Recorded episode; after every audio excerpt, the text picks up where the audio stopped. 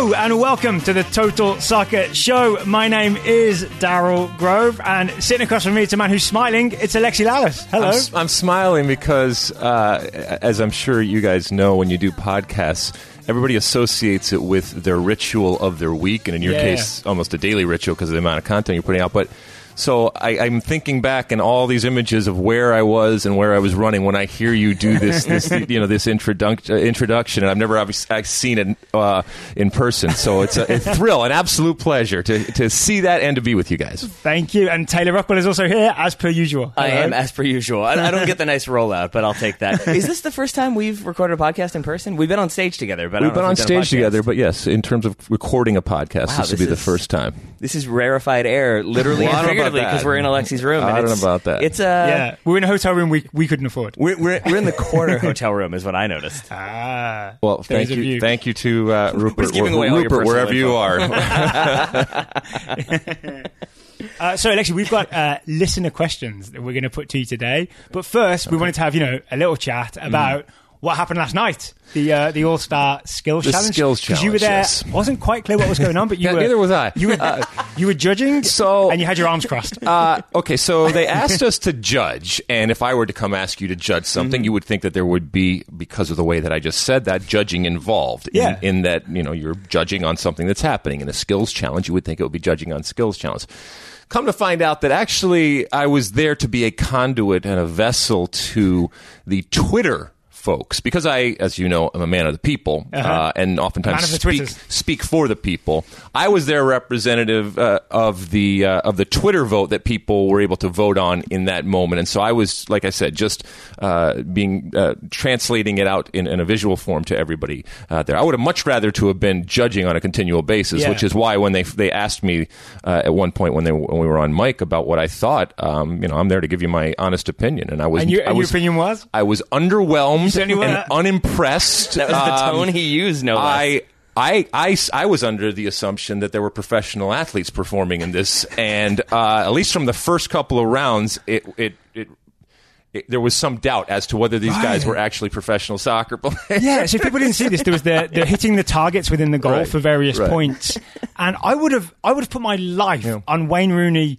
being accurate and just if he's going top Mm-hmm. corner for the number ten to like hit it dead center. Yeah. and for some reason that wasn't happening. These guys couldn't hit volleys that were being It- crossed in. a couple of things happened. Number one, just in general, I think that the, the level of excitement um, and commitment when it comes to the players going into it was was pretty low, and that's Okay. to be under uh, uh, that's understandable because it's a brand new type of thing. They don't really know what they're getting into, and Yeah, especially yeah. players that maybe haven't grown up in the U.S. where skills challenges are kind of something that we do. Yeah, yeah. Uh, there was a, a fear, or, or at least a uncaring of the of the un, unknown that was about to come. So I, I think see, that I this see. is like this is a work in progress. I think it has real potential to be something interesting uh, going forward. They're going to tweak a lot of the stuff that happened this year. So this Uh-huh. was, to a certain extent, a soft launch. Although the crowd was great, everybody came out there, and you know, ultimately, by by all accounts, everybody had uh, had a good time. But uh, I think there needs to be more judging. I think there needs to be more Yeah, yeah. people out there saying yes, no, thumbs up, thumbs down. Maybe some Uh, crowd interaction. Maybe yeah, listen, cheers for what you do. People are getting into there, and you're professionals coming out, and we want to see what's going on. Yeah. The other thing is, as you guys know, this is a game of motion Mm-hmm. and not perpetual, but lots of motion. And so the timing that's involved when the ball is in play uh, and when there's actually a game going on sometimes is very, very different than the dynamic of just putting a ball down there and having to do it on a, cons- on a consistent basis. Yeah. So that's not to excuse their poor form at different times, but I think it will only get better as we go along. But you were on the field with a lot of these guys, the Atleti players as well. Mm-hmm. What was like? Did you get a sense of how the they felt about the overall competition? Like, were they into it? Were they engaged? Did they just find it kind of weird and curious? I think there was a curiosity uh, and and not a, not a confusion because it was pretty simple as to what you wanted to do. And so, for example, um, the crossbar thing at the Yeah. end, which we saw, which was a way to amass points very very quickly. Yeah. I think they're going to have to find a way in the future to limit it. Say you can hit the crossbar only three times, or if you do put all the effort into having a golf cart go across with a target on it, you want to make sure that people are at least trying for it. So make it 100 points or something so like yeah, that. if, if people didn't see this, there was a very like a really nicely complicated sort of series of targets for players to hit for Yeah. various points. Yep. But then there was a goal frame at the back with uh, the number twenty five on the crossbar.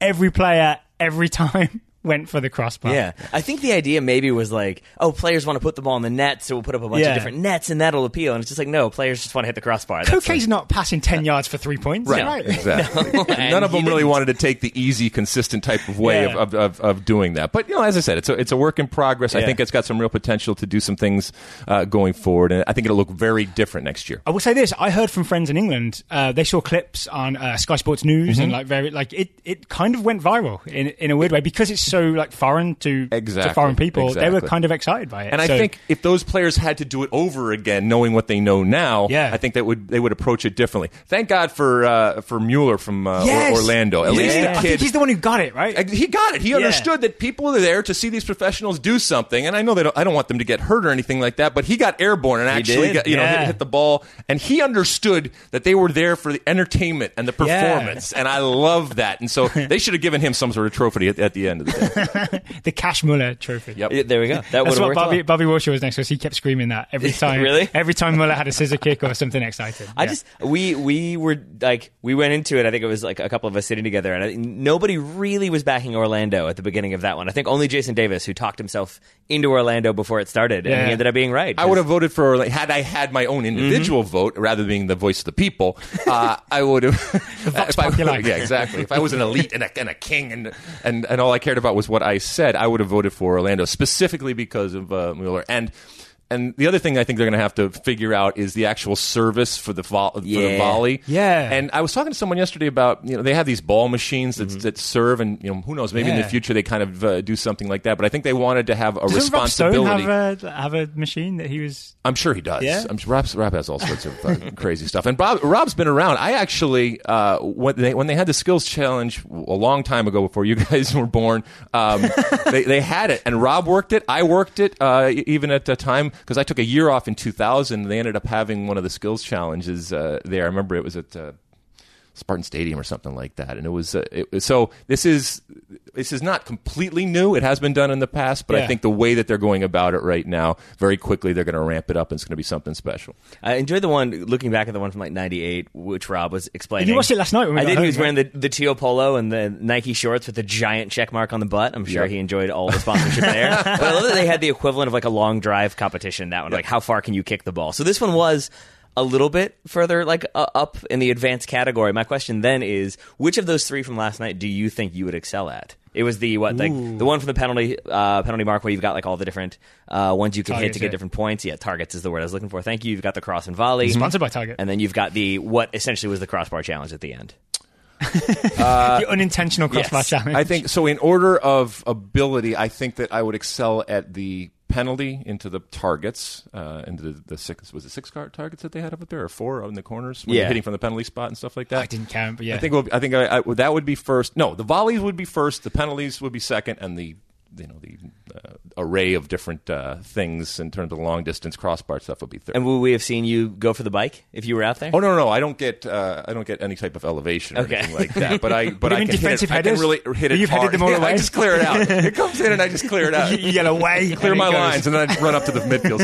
It's a very it's a very different sort of skills challenge. Like how far can you head? We should do that, the headed clearance challenge, Yeah. and see which defender can get it. the Oh, furthest if I was in charge of uh, the skills challenge, I mean, there's threat of injury, but I'd have things like uh, aerial duels, right? Yeah. I'd toss it up for like two centre backs to. What are you, the to go after it. XFL? Like you're just trying to Yeah. hurt people? Yeah, I Okay. think also Yeah. if they if they're going to do these team type of uh, incorporate teams and stuff, if you had teams of five or something like that, one of the things that everybody does when they're playing soccer is play five v two, and if you had actually had a competitive side of five v two as one of the things too, so you get points for obviously the number of passes that you get. You get double points if you put it through the legs because Yeah. everyone's always screaming and yelling at that about that, uh, and you would have referees too, so the two people in the middle couldn't just come in and crush you or anything like I that like because that they have referees. So I think that would be interesting to see. And that's less dangerous competitive as well. five v two. Yeah, it's less dangerous, right? Yeah, so yeah, it's my, my idea is but it gets them moving. That was the other thing. There was a lot of stoppages, and so from a physical standpoint, you know, starting and stopping, even though it was 100 degrees out, out- outside, players getting warm, I think, uh, I- think is uh, is important. But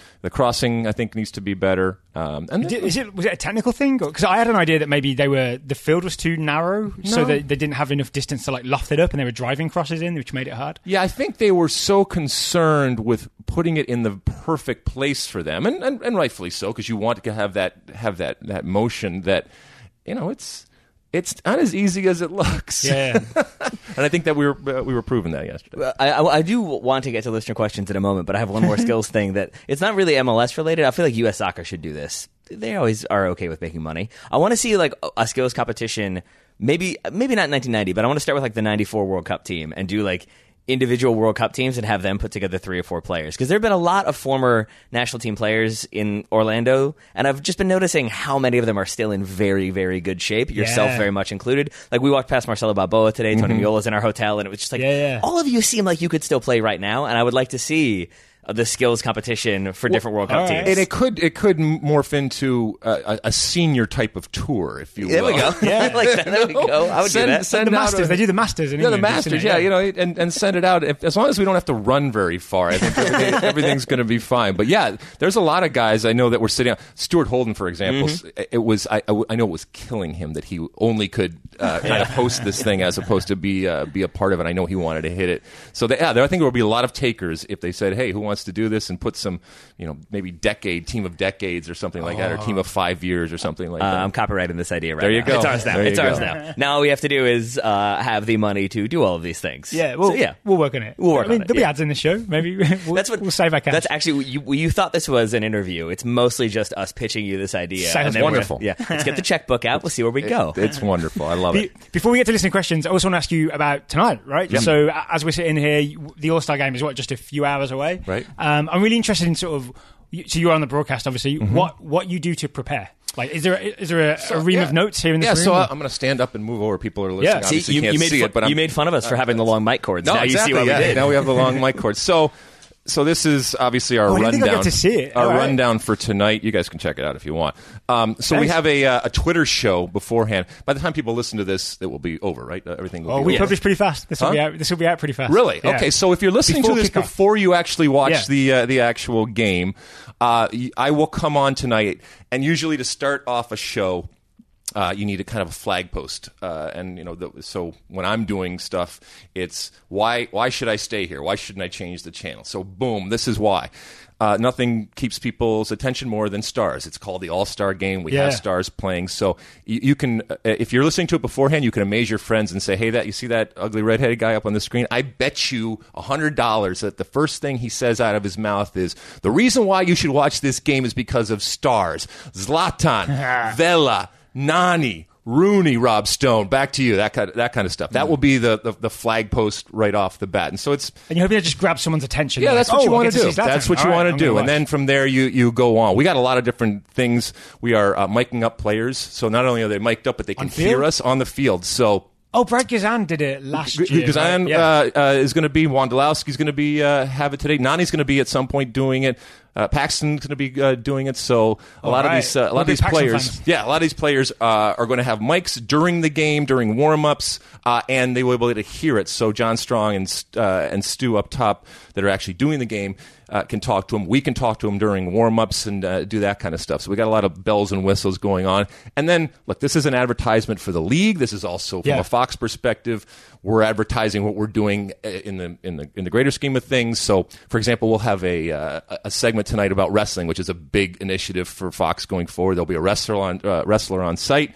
Uh, we will be doing that kind of stuff. You'll be So- asking him soccer questions? Or? uh, yeah, we'll be no, we'll be asking him wrestling questions within Okay. the soccer thing. So look, it's cross promotion. So Yeah. uh, that's uh, that's part of the deal. A, a big a big game like tonight where people are tuning in. We want to make sure that if there are people that are into wrestling, and there's certainly soccer fans that are wrestling fans too, Yeah. to understand that this is coming on Fox too. So I've- we're beholden to a lot of different things. Zlatan versus the wrestler halftime show. Exactly right. I, oh. I, I, think, I think I back Zlatan on that one. Maybe, yeah. The I it's feel like the mixed wrestler's martial not arts. used to the actual getting kicked in the face.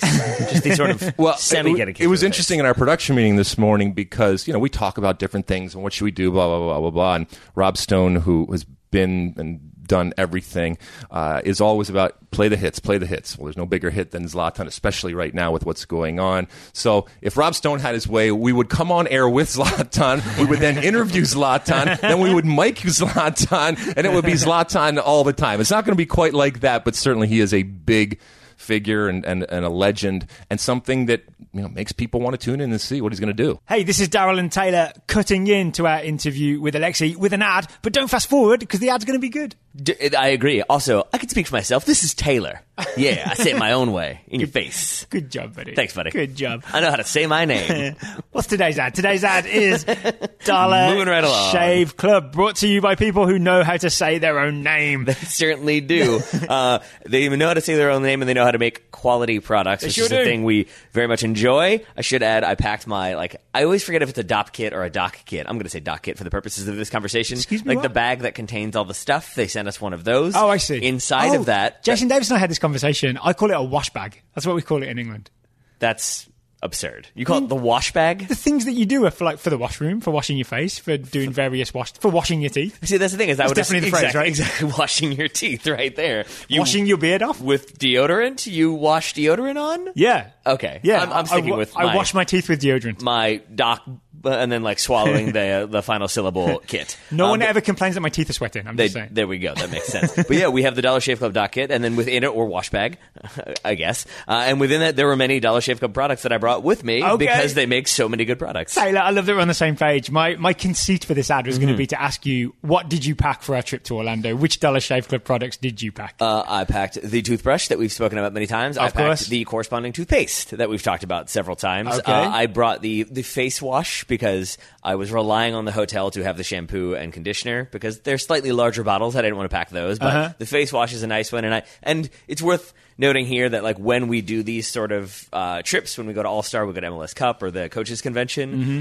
we sort of accept the fact that TSS field trips. it is, but we accept the fact that it's going to be a combination of very late nights Yeah, yeah. and usually pretty early mornings. So There's a lot of freshening up needs to happen. Yes, so that's a quick way to like put the face rinse on, wash off real fast, and now you can get out Yeah. and like feel a little bit more awake. We went and played soccer today, as an example. Yeah. that was a nice way to kind of like wake up before going out and running around in 85 degree humidity. Yeah, I, um, I will not give you money for guessing because I think it's a really obvious answer. Which product do you think I packed? Mm-hmm. The prep first? scrub? The prep scrub. You packed the prep scrub just in case you need to exfoliate while in Orlando. I exfoliate every day, my friend. I exfoliate every day. It avoids ingrowing hairs in my stubble. Oh, is that how it works? Yeah, all right. Because what it does, I feel like I explained this multiple times, and you keep forgetting. I zone out what you talk. Dead skin kind of accumulates between follicles, Uh-huh. and that's what eventually causes ingrown hairs because it causes blockages. Exfoliate literally means like, uh, actually, I, I don't know this for a fact, but I think exfoliate means removing dead skin. That sounds very made Yeah. up. but And glad so that you can not only is it healthy, but it feels mm-hmm. good as well, right? Yeah. Because you're shedding, you're shedding the dead skin. So feel good, look good, play good, which Yeah. I almost did this morning. You almost did. You played very well. I Get out of here. yeah. But yeah, so you can do all of those things using Dollar Shave Club products. And right now, you can put the quality of Dollar Shave Club's products to the test. Yeah. Their ultimate starter sets have basically everything you need for an amazing shower, close shave, or clean teeth. The best part is you could try each one for just $5. So after that, the the restock box Mm-hmm. ships at regular size products. It ships you regular size products at regular prices, but get your ultimate starter set. Do it. f- for just five dollars at dollarshaveclub.com slash TSS. That's dollarshaveclub.com slash TSS, which by sheer coincidence is the acronym for our podcast. That the, excuse me, the initial correct. the initialism. You did our your best. podcast. You did your best with it. That's the Uh, sad part, right? So thank you very much to Dollar Shave Club for sponsoring today's episode. Yes, it's very sad. Uh, that is all from you and me in our hotel room. Let's Yeah. return to you and me with Alexi Lalas in his hotel room. We'll be back later with another ad. What about Atletico? Because uh, I've got a feeling that, like, even though they're obviously a big, big team, but they're not, say, Juventus like last year, right? And like Griezmann, who might be the player that everyone knew, is gone. And like, personally, I'm excited about João Felix, 126 million euros and all that. But I'm guessing most viewers won't know who João Felix is. So does he get overlooked because he doesn't have the name recognition, or will you guys try and promote the idea? Look out for this kid. Yeah, he gets overlooked because of the team. And as you mentioned, this is not the sexiest type of name Yeah. Mm-hmm. on the surface. Um, and we're, we're supposed to call him Felix. Uh, so Oh. you, we will be doing that tonight. We were told that, we that that's how we're supposed to go for it. Who, who does that? Who does that come from? By yeah. the way, It, it comes from our researchers and everybody, and then it's just a kind of a a a, um, a fox wide type of thing. Is when we're I talking see. about this player, this is what we're going to do. So and, and come so Felix? It's like a Van Halen, no green M and M's thing. Like No, no, it's not. We're not trying to be cool. We're not trying, trying to be elitist. I mean, like I just whatever they tell me to do, I'll you know not whatever. But if they, in this case, if they want to, if that's what they want to call him, that's what we'll uh, call him. Although it's spelled uh, Felix. But so to, to your point, this is a team that's going to compete for La Liga. Yeah. Okay. This is a team that they can't cry poor. Okay, this is not a, a little engine that could, despite what Simeone and people want you to believe. That's not the case at all. Because when you go out and spend 125 million dollars on the next big thing, and he didn't go to other places that, and traditionally where other uh, young phenoms would go, Yeah. that's a good thing. Why, why is it interesting? Is because, as you guys know, this team is notorious for being pragmatic, uh, which is code for boring, uh, and more defensive, but certainly effective. So now that they start to have some of these players where they can actually play a more expansive type of uh, style, does Simeone allow them to actually do that? And do, Yeah. do they do they morph and evolve into something much more, dare I say it, entertaining in terms of what they're doing? Or do you have a young player like this that you paid all this money for, and then you put him into a pragmatic, boring, Yeah. defensive counter type of system? Is yeah, that really something hasn't, that you want to do? just taught to track back. Yeah, it's, it's, right? it, it'll be interesting to see what what happens. And not for nothing, but uh, even though it's preseason, they're just coming off a slaughtering of uh, Real Madrid. Yes. So this is a team that is very, very good. Um, and then you wonder about the MLS players and individually. And this is the other thing I'll probably say in the open is that players have a responsibility to themselves, to the team they're representing, to the league. Uh, and I think that they take that seriously. They don't want to be embarrassed. They don't want to Yeah. do things that are going to have them or the league or the or the team be viewed as negatively. And to a certain extent, you, you, you it's hard to win in these games for MLS because you beat the team. Well, they're in preseason; it wasn't the real team. You, you lose to the team. How could you not beat a team in preseason? Yeah. It just shows how far behind you are. So I- I've I've been doing this for so long now that people are going to say what they're going to say. As long as it's a celebration, a good time, and there's entertainment, I'm I'm good yeah, with it. sit back and enjoy it. Yeah. Sit back and enjoy. It. Do you have any more All Star questions, or should we get to listener questions? I kind of do. It's more about like Go the for it, go production it. side again. Sure. I just wanted to ask this: Rob Stone seems like a person who will happily talk about soccer Mm-hmm. and has opinions on soccer, but he is the person who's tasked with introducing and hosting and throwing to somebody else. Does, do you think that gets hard for him at times? Like, do you ha- have those moments where you can tell he wants to say something, but is instead tasked with keeping the conversation going? No, because I am consistently trying to get him to actually have more opinions. Really? Uh, we were talking this morning because few people know that one of Rob Stone's first jobs in soccer back in MLS in 1996 was the uh, color uh, analyst for the Tampa Bay Mutiny. So they are in there. The opinions are in there. And by the way, I, I'm sitting next to him driving to work and I hang out with him, so I know that the opinions are there. But I think he does feel that from a TV perspective and what he, yeah, what he, what, yeah, between the yacht rock that we're cranking, he wants to make sure that he's being that traffic cop Mm-hmm. and being that referee at times and bringing the best out of the people that are there traditionally to give their opinion. And I don't think he wants to clutter it up. I, I am, I just don't, I don't agree with him. I don't agree with that's the that's the way to go. He's got them. I would love to. I think that hosts, they're a human being there. A lot of them have seen more soccer than even some of the people that they're working with, and I think that their opinion is as valid as anybody. Your opinion is valid as my opinion. I, I hate this this elitist uh, uh, class type of thing where, well, you played, so you must you must know more. No, everybody watches the game. You understand the game. Are there some little things that maybe you can have more nuance to and understanding? Yes, but I have sat with people that uh, have never played the game and certainly not or, or not played the game at a high level and they are incredibly informative and incredibly interesting and insightful in the things that they do and i've also sat with people that have played at the absolute highest level that are absolute morons and don't say anything entertaining or interesting I mean, you- people forget Rob Stone played D1 college, Yeah. right? Yeah, yeah, He's yeah, yeah. Colgate, so he's, Yep, he's there you played go. a high level. He'll tell you. Yeah.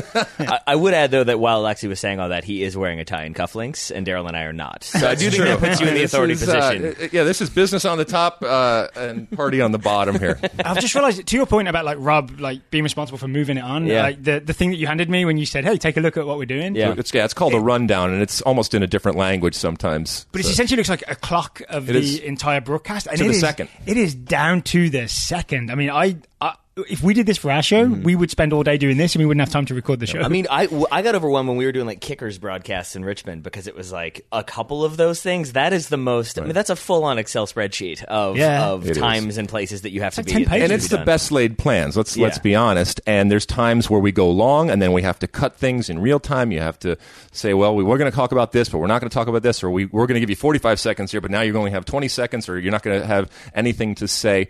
And so it, it it's it's a guide and. and you guys know we've been down here for a few days.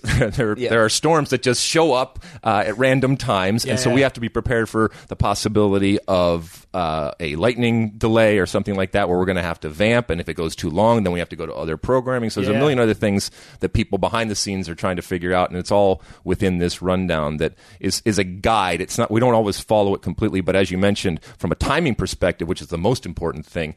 It- It's in there, and if you go long on one segment, uh, then it's gonna ha- you'd have to make it up on a different segment. So if So, you, so Skycam Katie walks to interview. That could not happen if there's lightning. It could, yeah, it could not happen. that makes sense. So if you then if it doesn't happen, if you do have to vamp, Mm-hmm. I imagine that like chemistry is at least a decent part of that. You and Rob obviously have pretty good chemistry.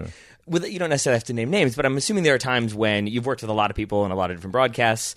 There are times when probably the, the chemistry isn't there, or there's awkward moments. Like, how do you deal with that? Like you personally, because for me, it would be like I think I would always be second guessing. Like, ah, that could have been better. Oh, maybe I should engage more. Maybe I should try more. Do you have that, or is it just sort of you're doing your thing and then I, we're moving on? I think on? in this job, because of the turnover and the different people that you're working with, I think you got to be skilled enough as a Mm-hmm. as a human being in in social interaction to suss out the situation pretty quickly. The person that I'm working with, what what makes them tick? What do you need to do to get the best out of them? Have something in your back pocket. So, for example, this summer in, in the Women's World Cup, I was working with a, a group that ended up being wonderful, but we were also working with a group where some people had never done TV at all, and some people had done TV, but they'd only done foreign TV. They'd never done American TV. And American t- TV is an animal unto itself. And it's at times very difficult and frustrating sometimes for people that have done TV elsewhere to figure it out because it's so short uh, and you have to be able to edit so quickly. And as I said, in real time and figuring all that out. And as far as the, the interaction with people, I don't know. I think you just you're either good at seeing somebody and sizing them up from the start, and so when that moment comes, having a little nugget. Rob's wonderful in having a conversation with somebody. It could be a very very quick conversation, and immediately seizing upon that one thing that he knows he can have in his back pocket to say. Uh, you know, we were talking earlier about blah blah blah blah blah, and you said this. Can you elaborate on that? And then you're putting that person in a position where he or she is is going to be good, put in a good position because you've already talked about it to an extent. You know what they are going to say, and you can ask them to elaborate on it. And it's not the worst thing you want to do is throw something uh, at them where they are uncomfortable, um, and that it's not it's not always bad to be uncomfortable, but where they're uncomfortable, and then it's bad TV if they can't give an answer or something that's satisfying and interesting and entertaining and informative. Is there? Oh, go ahead. I was going to say, speaking of giving answers, we should get to listener questions. But if, you have, if you have another question, I, I mean, I do. I, if you I have time. Uh, uh, I. I time. mean, uh, I'm, I'll, I'll keep I'll keep an eye. Alexi has a heart out, as as the broadcast schedule has already indicated. so we'll keep that at one mind. But I guess my last question about this, then, and then yeah, we can do listener questions. Is is there one person that you've re- like particularly enjoyed being on a panel with, or you felt like like brings really interesting takes or takes a different perspective? Let's see. I've worked with a lot of different. You really uh, have. I've, I've worked with so many different people. You know, look. Uh, anytime somebody comes on, and it, I, don't, I don't know if that challenges me, but. It- In a direct sense. I disagree. no, exactly. Did I Well, do it? sure you can. Yeah, but sure you can do that, and that's that, that's certainly fine, and I and I enjoy when that happens.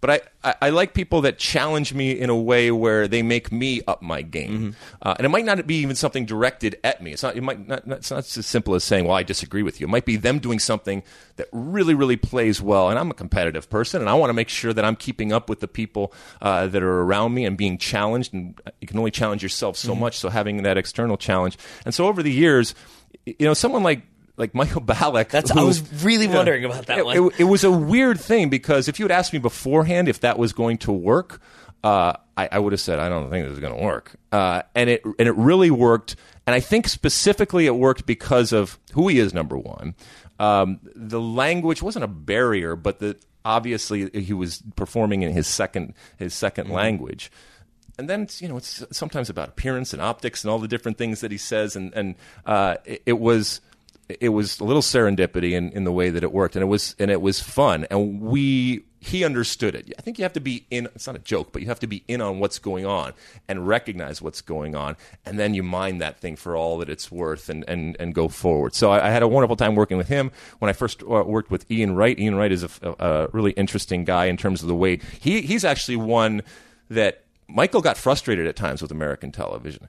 Ian Wright, I think, really, really enjoyed it because Yeah, he, he was coming. suited. He was coming from an English uh, side of it where they have all sorts of time to talk, and we were like, "No, this is what we're going to talk about. This is how much time we're going to talk about, and so you better have your you know what together when we get going." He, and he loved that. He also loved that. I think he felt that oftentimes they get into the weeds and a lot of stuff, and Yeah. they get two X's and O's about things, and we wanted to bring as many people into the tent as possible. And so he was able to talk in a more expansive type of way about what was going on, as opposed to just specific type of things. Yeah, he's the one on English TV. He's always manages to. He's actually in a weird way similar to you, where he has the knack of like just saying the the one, crystallizing the thing uh, in a quite short way that will get people's backs up, but in a good way. It's like a strong opinion expressed in very few words. Yeah, yeah. I, I, I mean, that's. I was speaking at a uh, uh, a broadcasting school yesterday that's that's here in the Orlando area, and uh, you know they were asking me about different things, and you know, I'm making it up as I go along too, and making mistakes as I go along too. But one thing I have think you meant the remarks. You were just making it up as you well, I definitely was making up the remarks, but this entire thing, I'm, I'm making it up as I go along. I like to think that I've gotten better, but I, I still have a long way to go. And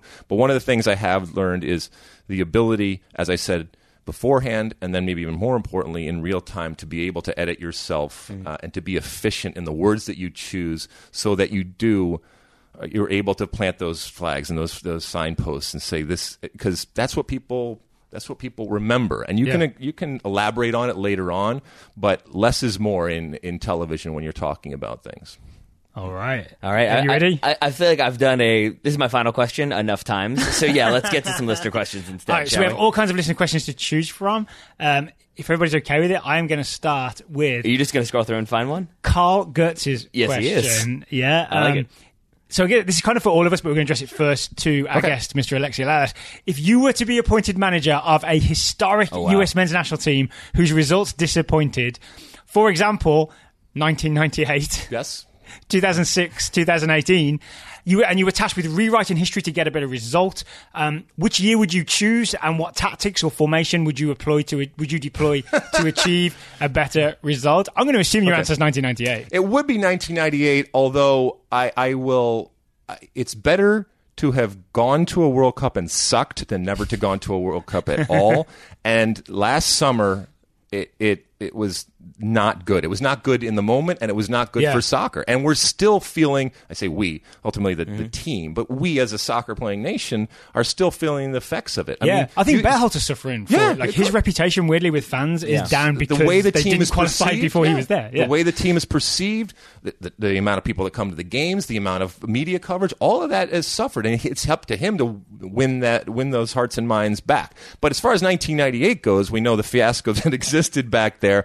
I think it was an incredible wasted opportunity, and if one thing pains me is that we wasted that, and I say we because we're all at fault Yeah. for what happened there, and so to be able to go back and you know the the coaching situation at that point determined with Steve Sampson at the helm there determined that they wanted to change things in the World Cup basically and leading up to the World Yeah. Cup and I would change things in that I think you dance with the ones that brung you and the ones that had been successful and you gave that 98 94 team four more years of maturation keep in mind when I stepped on the field in 1994 I had never been on the books of a uh, club team yeah. uh, you ever. were contracted to US Ever. I Soccer was always to play in contracted those to- We had played for two years as internationals, Yeah. and so I did it really backwards. And myself and Cobi and others did it backwards, where usually you go to a club team, you play well, you get recognized with the national team, you go to the national team, you play well, and you go on from there.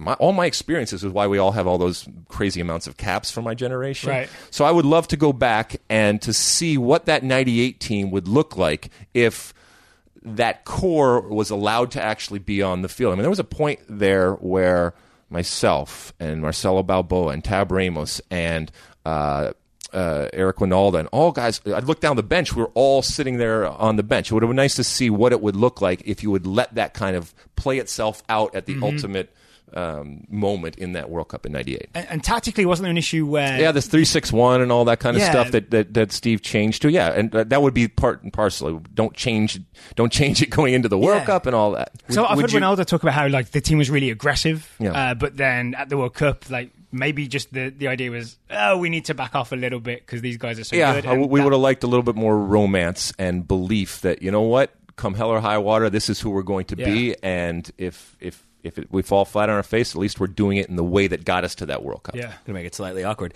Uh, if you were the manager of that team, would you also like uh, assign a personal accountability buddy to John Harkes? So maybe like things don't get quite so uh, sideways in terms of him not being on the squad anymore. No, I would have said you guys figure it out. It's not Okay. my it's, it's not my problem or my business unless it's going to affect my job or what we're doing here. And I think if I, I've always said when it comes to that that situation, I, I wouldn't I wouldn't have cared. It's none of my business That's to be right, quite honest. right. And it's amazing what players will put up with in order to win.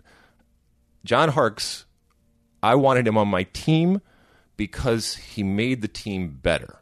Okay, and uh, who you are as a person, yes, it matters, and I wish. Everybody's kumbaya and running around and having a good time, but I'm going to let you in a little secret. That doesn't that doesn't happen works? even for the best teams in, in, in the world. Uh, but but I would have liked to have been in a situation where we had the best possible players uh, there that made up the best possible team. Actually, if you if you don't mind, not necessarily about the '98 team, but just in general, that's a question I've, I've wondered. Is like a lot of the teams we play on is like they're composed of you know our friends and people we know and people from that soccer community. And even if you're not, you know, if you don't like get along, you're not best friends with all of them. You're at least kind of cordial with them, and you don't spend every day with them. How like disruptive can that be, and how do you get past that? If you have new people coming into a locker room and it seems settled, but then somebody else comes in and now it's a little bit changed, or like in the case of the U.S. at times, and you've got like the German, like the German Americans coming in, and that can throw stuff off. Like, is it just the case that the will to win really kind of supersedes everything? Yeah, I mean, I think you're in a very high competitive type of environment. These are all individuals that throughout their not their just careers, but probably lives have been very competitive and want to win. And when you want to win, as I said before, it's amazing what you will accept and deal with in order to get the uh, to get that win. When I look at at that team, as I said, you don't, you don't, you don't, and I wasn't friends with everybody. And I would love, as I said, to be in a situation where we all got along and we all related in a way, but that wasn't the case at all. And it wasn't I was putting up with people nece- necessarily, but I recognized that I was very, very different than this person. But ultimately, I just need that person to do their job on the field.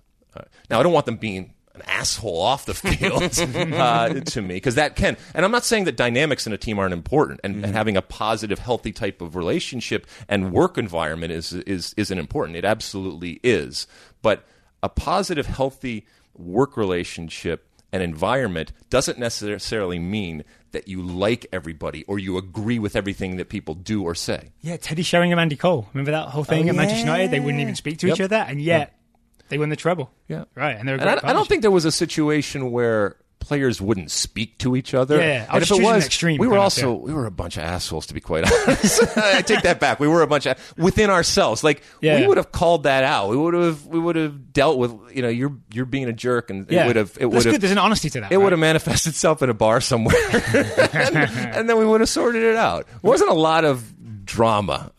Ready for the next question? Uh, Looks like you've got one queued up, Taylor. I think I do. Uh, Ryan LaRose uh, asks, or says, I guess, in the interview where Zlatan said he was a Ferrari among Fiats, uh, he also responded when asked if MLS will ever reach the levels of Europe or South America. He said, quote, In Europe, I can pick two clubs that make money, the rest don't. They do it out of passion. Here with the sport, you make money. That's it. Hmm, that's harsh. And I think uh, with all the rules you have here, you are not boosting up the soccer, end quote. Uh, is he right? asks Ryan.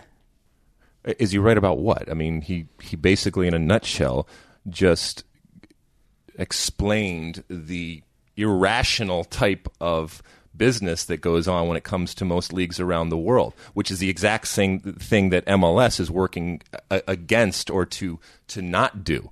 Um, and it was interesting. I don't know if you heard Don Garber when asked uh, about Zlatan the other day, and I can't remember who did it. I'm, I'm sorry, I'm not attributing it to whoever did the interview, but he, he was talking about Zlatan and said he, you know, he loves Zlatan and everything like that. But like a lot of times, this is a person talking that is not privy to all of the details uh, and the realities of the business that he is playing for. And so I think he, in a strange way, was pointing out the realities of the business that exists around the world. But I, I don't want this to be a charity. Mm-hmm. I don't want this to just be a situation where you come into it and you and you lose money. You can you can be passionate about something and want to be involved in something and still recognize that you have a fiduciary responsibility to other mm-hmm. if, if it's if it's a public thing obviously a public thing or if it's a if you have a group of people that are that are part of it you're responsible to them so I think he painted a very graphic picture. And by the way, Zlatan benefited from a competitive standpoint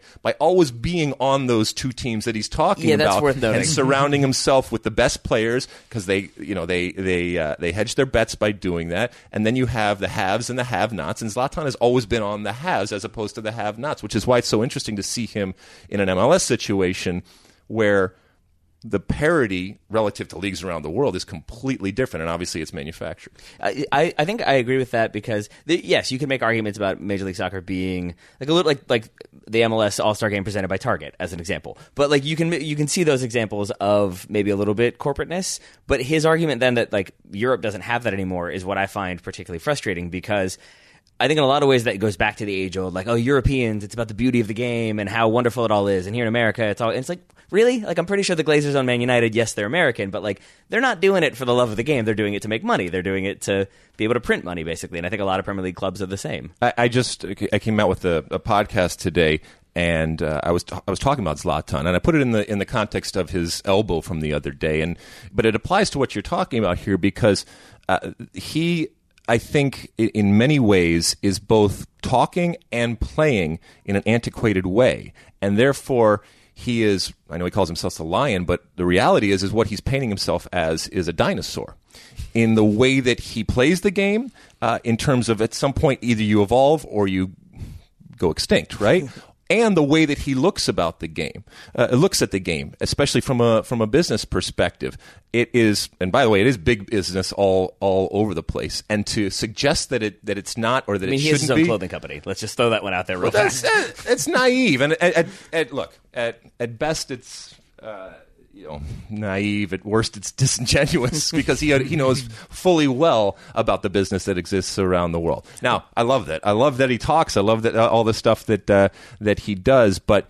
You have to be able to evolve and you have to be able to change. And just because you liked the way the game was run or played, either from a competitive or from a business perspective in the past, doesn't mean that it's going to continue to be that, and doesn't mean that you get to say it should be that, because it's going to go the way that it's going to go. And either you evolve and change with it, or, as I said, you become a dinosaur and you become extinct. And part, speaking of becoming extinct, like maybe Zlatan is not so aware of you know the history of soccer in the United States and the leagues that Yep. have you know spent money like NASL uh, in the seventies and eighties, and then and then gone out of business. Right, Well, part of yeah. part of the MLS thing of not not spending uh, money uh, irresponsibly is.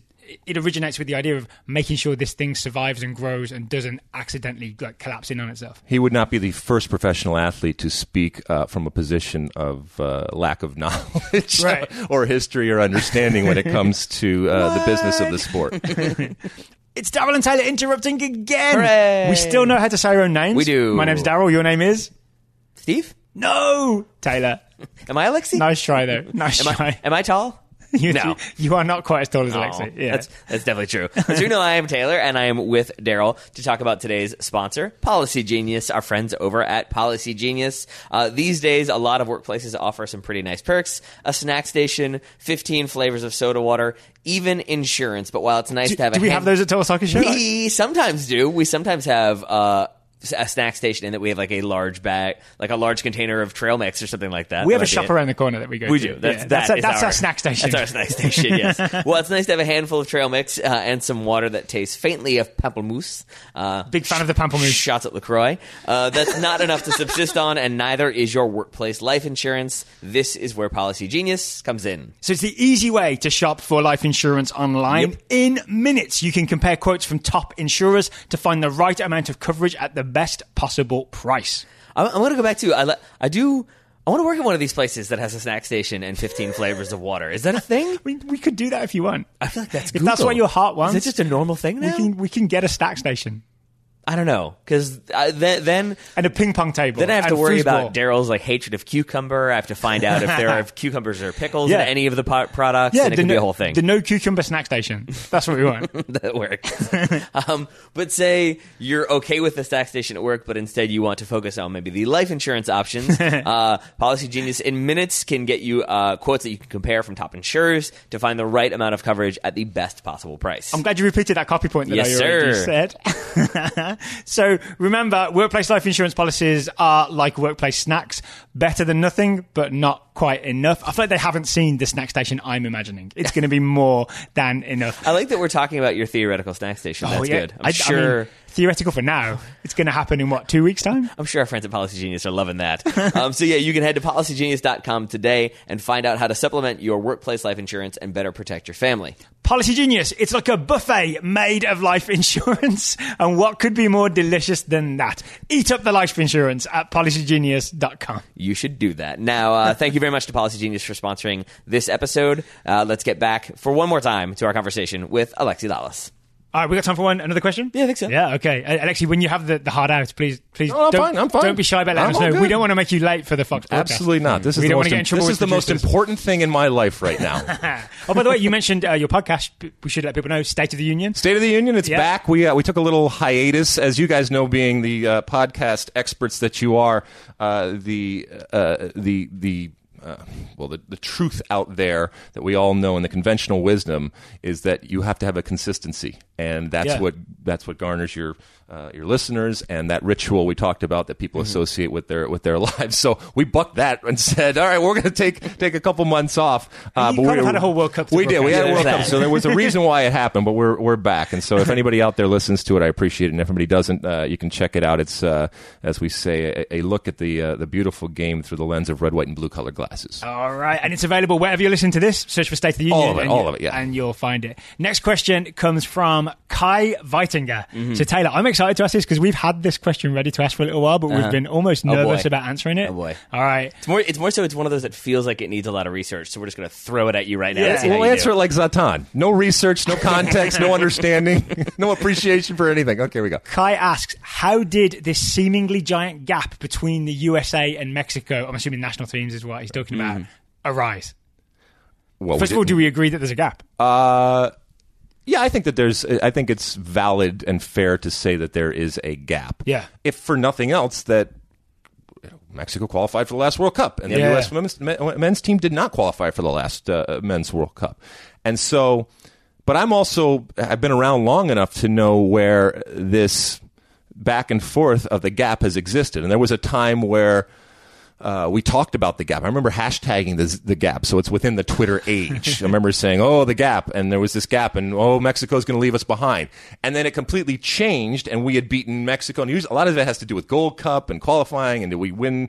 We had a Dos a Cero within there, and, and all all of those are different things. So I, it it goes back and forth. The pendulum has swung back again, where there is indeed a gap between Mexico and the U.S. I don't think it's as gappy as people will make it out to be. Yeah. Um, but yeah, it's it's and is it concerning?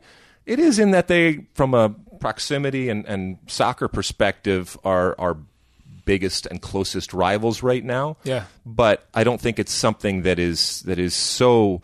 I don't think it's insurmountable in terms of not just just lessening that gap, but then having that gap go the other way. If we qualify and finish first in the in the in the group, um, and then get out of our group and go farther than Mexico, then we'll be sitting here saying. "Oh, there's a gap. It's the other way." And oh, Mexico, tree, really having problems. So it's not the Grand Canyon. It's No, more like it's definitely not. It's more like the little gap when you get off the London. It's a Underground. gap. It's a gap. Mind the gap. Mind the gap, but There we don't be go. too concerned about it. But why is it there right now? I, I'm going to throw a theory at you, and I think yeah. I don't have a full explanation for the background for this, but I think it's a generational thing. I think uh, Brian Sciaretta, I'm, I'm sure you're aware of his story they wrote for American Soccer Now a while back about the the missing generation, Mm-hmm. um, and I think the ages line up that same generation. Is the Mexico team that won the 2012 won gold at the 2012 Sure. Olympics, right? So it's literally, I think, a generational thing. So to me, the question is not so much why do Mexico have that talented generation. What it's the it's, the question is why does why does the US have that missing generation? Right. That's what we're suffering through right now because the future looks bright, right? I think there's a lot of kids that we're all excited about right now. You mentioned Paxton Pomykal earlier. Alex Mendez just signed for Ajax. There's all this stuff happening. Um, but why is there this missing generational gap? Right now? I don't have the answer. I'm just throwing it out there to see if anyone has any ideas. I, my my answer would be as pretentious as it's about to sound that like nuance is hard, and that like I think right now like like if you want to go into it about like why is there like a relatively like not as deep talent pool as we would like to see. I was gonna say relative talent like gap, but whatever. Um, basically, I think it's that like if you want to go into that about like okay, well then there's like this this there's this failure at like U seventeen level and this failure to qualify for this, but like that gets kind of complicated and challenging. Because then the it's- question is, why does that? Yeah. yeah, and so I think in the mean, end my it's parents just when I was like kid, but why? But why? yeah, But why? and exactly. And so I think in the end, it's just easier to cut it off and say like, oh, we're just not good enough, and we don't produce enough players, and Yeah. the system is wrong. And and I think like you can have qualms about like the system in U.S. and pay to play and all that stuff, but I think a huge part of it is just that there's a lot of like multifaceted aspects that come from being a very large country that has a lot of different competing interests when it comes to soccer. Yeah. But I think I think you're absolutely right that it's that that sort of the failure to qualify for a lot of uh, competitions at youth level.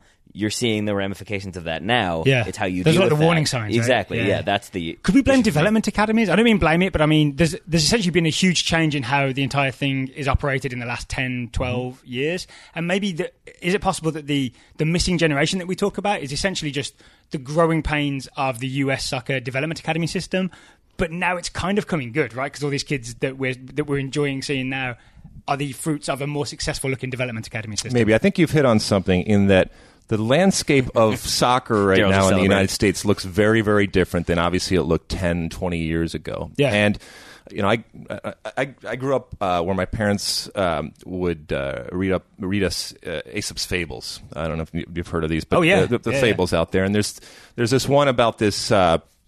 Uh, this farmer and his son going to town on a donkey, and at one point he puts his son on the donkey and rides to the town, and people on the side say, you know, why to the son, why are you having your father walk alongside? And so they they change, and the and the father gets on, and they start walking. And then somebody else screams from the outside, well, why do you have the father walking when the poor son is on? it?" So then they they both get on the donkey, and people are screaming, how can you do that to the poor donkey? And they go to town, and they're taking the donkey to town to sell him. And so they get off and they carry the donkey and then they trip and they, the, the donkey falls into the river and, and, and get washed away. And the, the moral of the story, obviously, is that if you try to be something, uh, if you try to please everybody, you ended up pleasing nobody at all. And I think we have, for of, of recent years, we've tried to be everything to everybody. And while that is to a certain extent admirable because of, of what we are, um, I think that that going forward, and this this goes to your point of, of development academy. We have so many different styles and philosophies and thoughts, and now so many different pathways that lead all over the place that it's become maybe even uh, in, in a strange way more complicated. Now that's not a reason to go back and to become what we once were, but I think that there is a, a strange element of in the past, it was easier to organize when we just said, this is the way we're going, and we were, and I know this, is, this isn't a, a, a good word, and I've, I've talked about this before.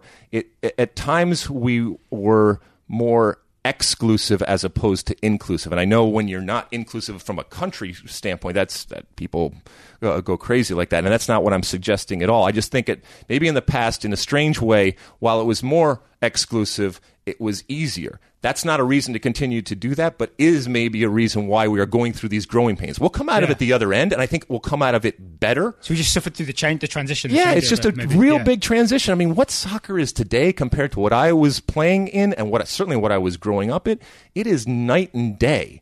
Um, and it means that everybody's got an opinion and everybody's got a way of doing things, and there's so many more opportunities and resources out there that actually putting together 23 players to represent this uh, this great nation of ours has become, in strange way, more more difficult or more challenging. I don't know if it's more difficult, but it's certainly more challenging. And once we get through those challenges and kind of figure it out, um, I think we'll be, we'll be better off. And then just, just just to follow up on the on the Olympic part of it, you know, we, we haven't had that opportunity. You mm-hmm. talked about what Mexico did. Yeah. We haven't had that opportunity. I came from the Olympics myself. Cobi Jones, Brad Friedel. These are we all matriculated out of the '92 Olympic team Yeah. to play on the 1994, and then obviously you guys went on to '98 and 2002. But that group was together in '92 in the Barcelona Olympics, and then played on the uh, on the '94 team, as was say an Eddie Pope in the '96 Olympics that then played on the national team. And so having that as a pathway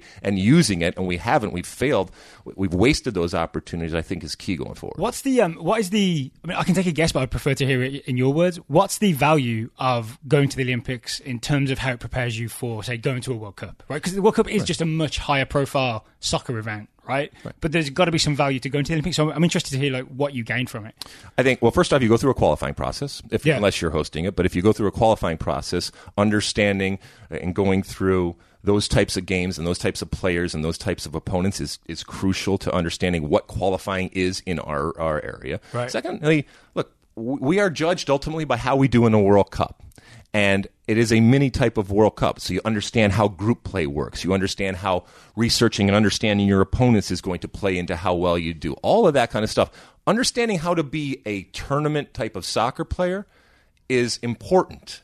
And it mm-hmm. is it is sometimes gained over time. And the more opportunities you have to be in that type of environment of all right, this is this is the end, the end game of getting qualifying and getting there and doing well, which is a very different type of mentality than in a club type of situation. So the more opportunities you get like that, the better off you are. And then playing different nations and playing different types of styles and all that kind of stuff. So it's it's a good thing. Is there value to learning to spend an entire month with the same 20 plus Sure. group of guys? Sure, absolutely. and not yeah. let things fall apart? Yep, Yeah. all of that kind of Yeah. stuff. The dynamics that we were talking about earlier, they they start to manifest, and you start to understand even what we were talking about. You might understand, okay. I don't necessarily like this person or hang out with this person, but I like having him on my team because he can do the job, and I'm good. And we'll, we'll we don't we don't we don't hang out together all the time, but uh, but this is a person that I want on my team. All right. I, I've got a at least one more that I think is slight, slightly simpler. Yeah. Should we go one more and then we'll give Mr. Lalas time to literally put his pants on so he can go to the that's fine. broadcast? I suppose so. Uh, David, David Powell asks, uh, "I'm suddenly noticing the bumps on players' backs. I assume it is a monitor of some sort. Do you all know what it is monitoring?" So I never played with them, but it is. It's it's monitoring everything. It's monitoring. Uh, a lot of times, it's it's how far the players are running and the types of sprints they are and at what speed they're doing, uh, and it's fed into a computer and then it's spit out in terms of the analytics uh, of uh, and that that informs either what happened in that day and may be a reason why either someone did well or poorly. You might look to it and say, okay, you know, this is where you were suffering, uh, and they can break it down into periods in the game, all that kind of stuff. Or it can be in terms of recovery. Well, this is what this guy did, and he overloaded here, here, here, and here, and either we can you know work on that to not have that happen or we recognize it happened and therefore we have to tailor his training habits and or his uh, intake and fluids and, and food and all that kind of stuff so it's amazing what they what they look at right now and what they monitor now in order to get the slightest advantage out there And so I, yeah. I understand it to be a mix of like physical health type things, as in heart rate and all that, plus just tactical stuff in terms of literally your GPS location positioning on on the the field. field. Yeah, they- I mean those things do everything. I think this is how out of it I am when it comes to like statistics and analytics. Is that in my mind I get all of that, everything you just said, and I'm still like, but but to, why? like, Does it feel like an overwhelming amount of data? just- like if you put that data in front of me, I just would not know where to start. Yeah, it's like it's like okay, so that guy needs to run harder and like from sixty to sixty five. like, is that part of your game plan? I guess they have like, professionals No, that but are if- experts if, in this. if right? you get Very true. That's why they don't hire us to do. it. exactly. but ultimately, data from one game isn't going to do you any good. But eventually, if you are to accumulate something for, I don't know, who's playing tonight, like Diego Chara or mm-hmm. something like that, if you recognize that when this team does well, there's a correlation between the amount of running he does, the places that he runs, uh, and even I don't know the the the day game versus night game, whatever it ends up being, that's what these people are there to do to crunch those numbers, to use the analytics, to use the numbers that they have to give you some sort of edge. And you can have an advantage as a player. I, you know, I, I had rookies track my every touch. They would sit on the sideline and I would say, You need to. You asked them to do it? Yeah, yeah. I'd say, You, you sit on the sideline, because this was back in the day where, you know, we were we weren't even- we didn't have a paper and pen. We were writing on tablets. No, uh, it was uh, it, it- because I wanted to know how many times I lost the ball. And as a center back, I knew that I couldn't be losing the ball. If I was losing the ball two or three times a half, that's a that's a bad thing. That's not something that I want to do. But we weren't tracking them from a team perspective, and so I would have people look at it, or I would do it myself post game. I would look at the, the, the tape and do all that kind of. So I I would have loved to have had this type of analytics because I think I would have used it. Does it always tell the full story? Well, I don't think it ever tells the full story, but it can give you a good idea of what the story is, and if you amass enough of it, you can come to understand. I am best when I am doing X, Y, and Z. So if though if the rookies were telling you you've lost the ball three times, Right. was there more information than that? Like, was it specific areas of the field you're losing it in, and then you know to do something? No, because I in that area knew when I lost the ball. Yeah. Uh, in terms of that moment, but I wanted to have actual numbers. Okay. Because I knew. I'm not talking about you know a long hopeful ball or something that's lost like that. Okay, that's a loss of possession. But if if I'm losing a simple ball out of the back, uh, that, that's not a that's not a good thing. And then I would match it that up. ball will with- cover you anyway. I would match it up with with the actual video uh, video out there. So now they just put them, something on the back and it just spits out all the data for them. All right, easy. No, now rookies get to actually like play and stuff. Exactly. Yeah. They're not frantically trying to track all the, the touches. That's good. That's good. Uh, yeah, well, Alexi, we really do appreciate you taking all the time for having us over and for uh, letting us disrupt your day. I am sort of in awe of of you and folks like you who at these events are just like, oh yeah, I've got 20 minutes here. Come on by. And it's like you have 20 minutes free today. Like that's insane to me that you're you spend five straight days like just doing stuff. That oh, sounds look, this is exhausting. I, I. I live an incredibly uh, privileged and charmed life in terms of uh, of what I do. I'm very very lucky. I do not take it for granted, um, and I love what I do, and I don't want to do anything else. And so this is uh, this is nothing. It's it's certainly. It doesn't compare to 99.99999% of the world uh, out there. And so I, I want to keep doing it as long as I possibly can. But uh, as I tell you guys each and every time, uh, I love the fact that you are part of the, uh, the soccer family and everything that you do. And while people like myself often get a lot of uh, kudos and pats on the back and, and credit for what's happening, I am well aware that it's people like you and men and women that have come before that are that are working right now, uh, people we know, people we don't know, in front of camera, behind the camera, all over the the, place. right? Not Huh? the- not the Cooligans. Definitely not the Cooligans. I think the intro to their show would disagree. Definitely not them. but everybody. So I, I thank you from the bottom of my heart. It's uh, it's wonderful to hang out with you guys in, in a live capacity, and it makes my runs coming up when I'm going to hear your voice and your intro that much more vivid. Um, that is that is genuinely very sweet and, and does mean a lot. Except that listeners, he was saying that while looking straight at, at Daryl and gesturing at Daryl the entire time. So I feel like that was a like Daryl is very valuable, and then Taylor. I mean that is, thing uh, on your face at times, uh, as someone who, who who is is of the of the uh, the beard uh, and the facial hair, it, it is. I mean, it is. It's got a life of its own now. I It mean, does. This is. I, am not even. gr- I don't even grow it anymore. This it just, is it just, exists. It's just now. full. Yes. I mean, just I feel like you're using rich oils to make it look. You know, You, that you are much- correct. Ugh. That's that's how you make it. Pe- There, there it should be a, there should be a Dollar Shave Club ad somewhere. And, Uh, we, and we would have to put yeah. that one in there now. Yeah, Awesome. Uh, people with beards put stuff in it. Otherwise, they smell. That's how it. it works. That should be That's how it works, man. That's how it works. All right, we will close by saying, Alexas, thank you for taking the time to talk to us today. Thank you. Taylor Rockwell, thanks for taking the time to talk to us today. Yeah, and buddy. listeners, thank you for listening.